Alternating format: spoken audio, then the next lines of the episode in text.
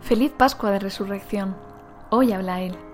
La Pascua para el pueblo de Israel fue el paso histórico de Dios que con signos y prodigios los rescató de la esclavitud en la que vivían en Egipto y los pasó a la libertad, haciéndolos un pueblo nuevo y digno. Y esto por pura elección unilateral de Dios y pese a la rebeldía de Israel.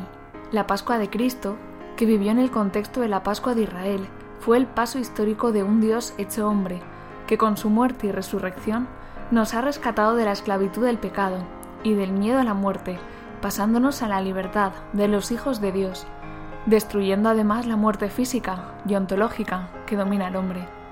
Y esto por pura elección unilateral de Dios y pese a las rebeldías de la humanidad. Esta Pascua que celebramos es para que tú vivas en tu vida este paso concreto de un Dios que te ama y se hace presente en las situaciones que te matan para que ya no lo hagan. No para quitártelas, que también puede, sino para que vivas en ellas con la vida que Él te da y seas feliz en medio del sufrimiento concreto de tu vida. Y de esta forma, desde ya vivas libre del pecado.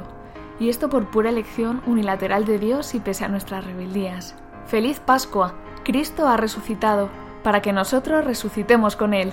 ¡Alegrémonos!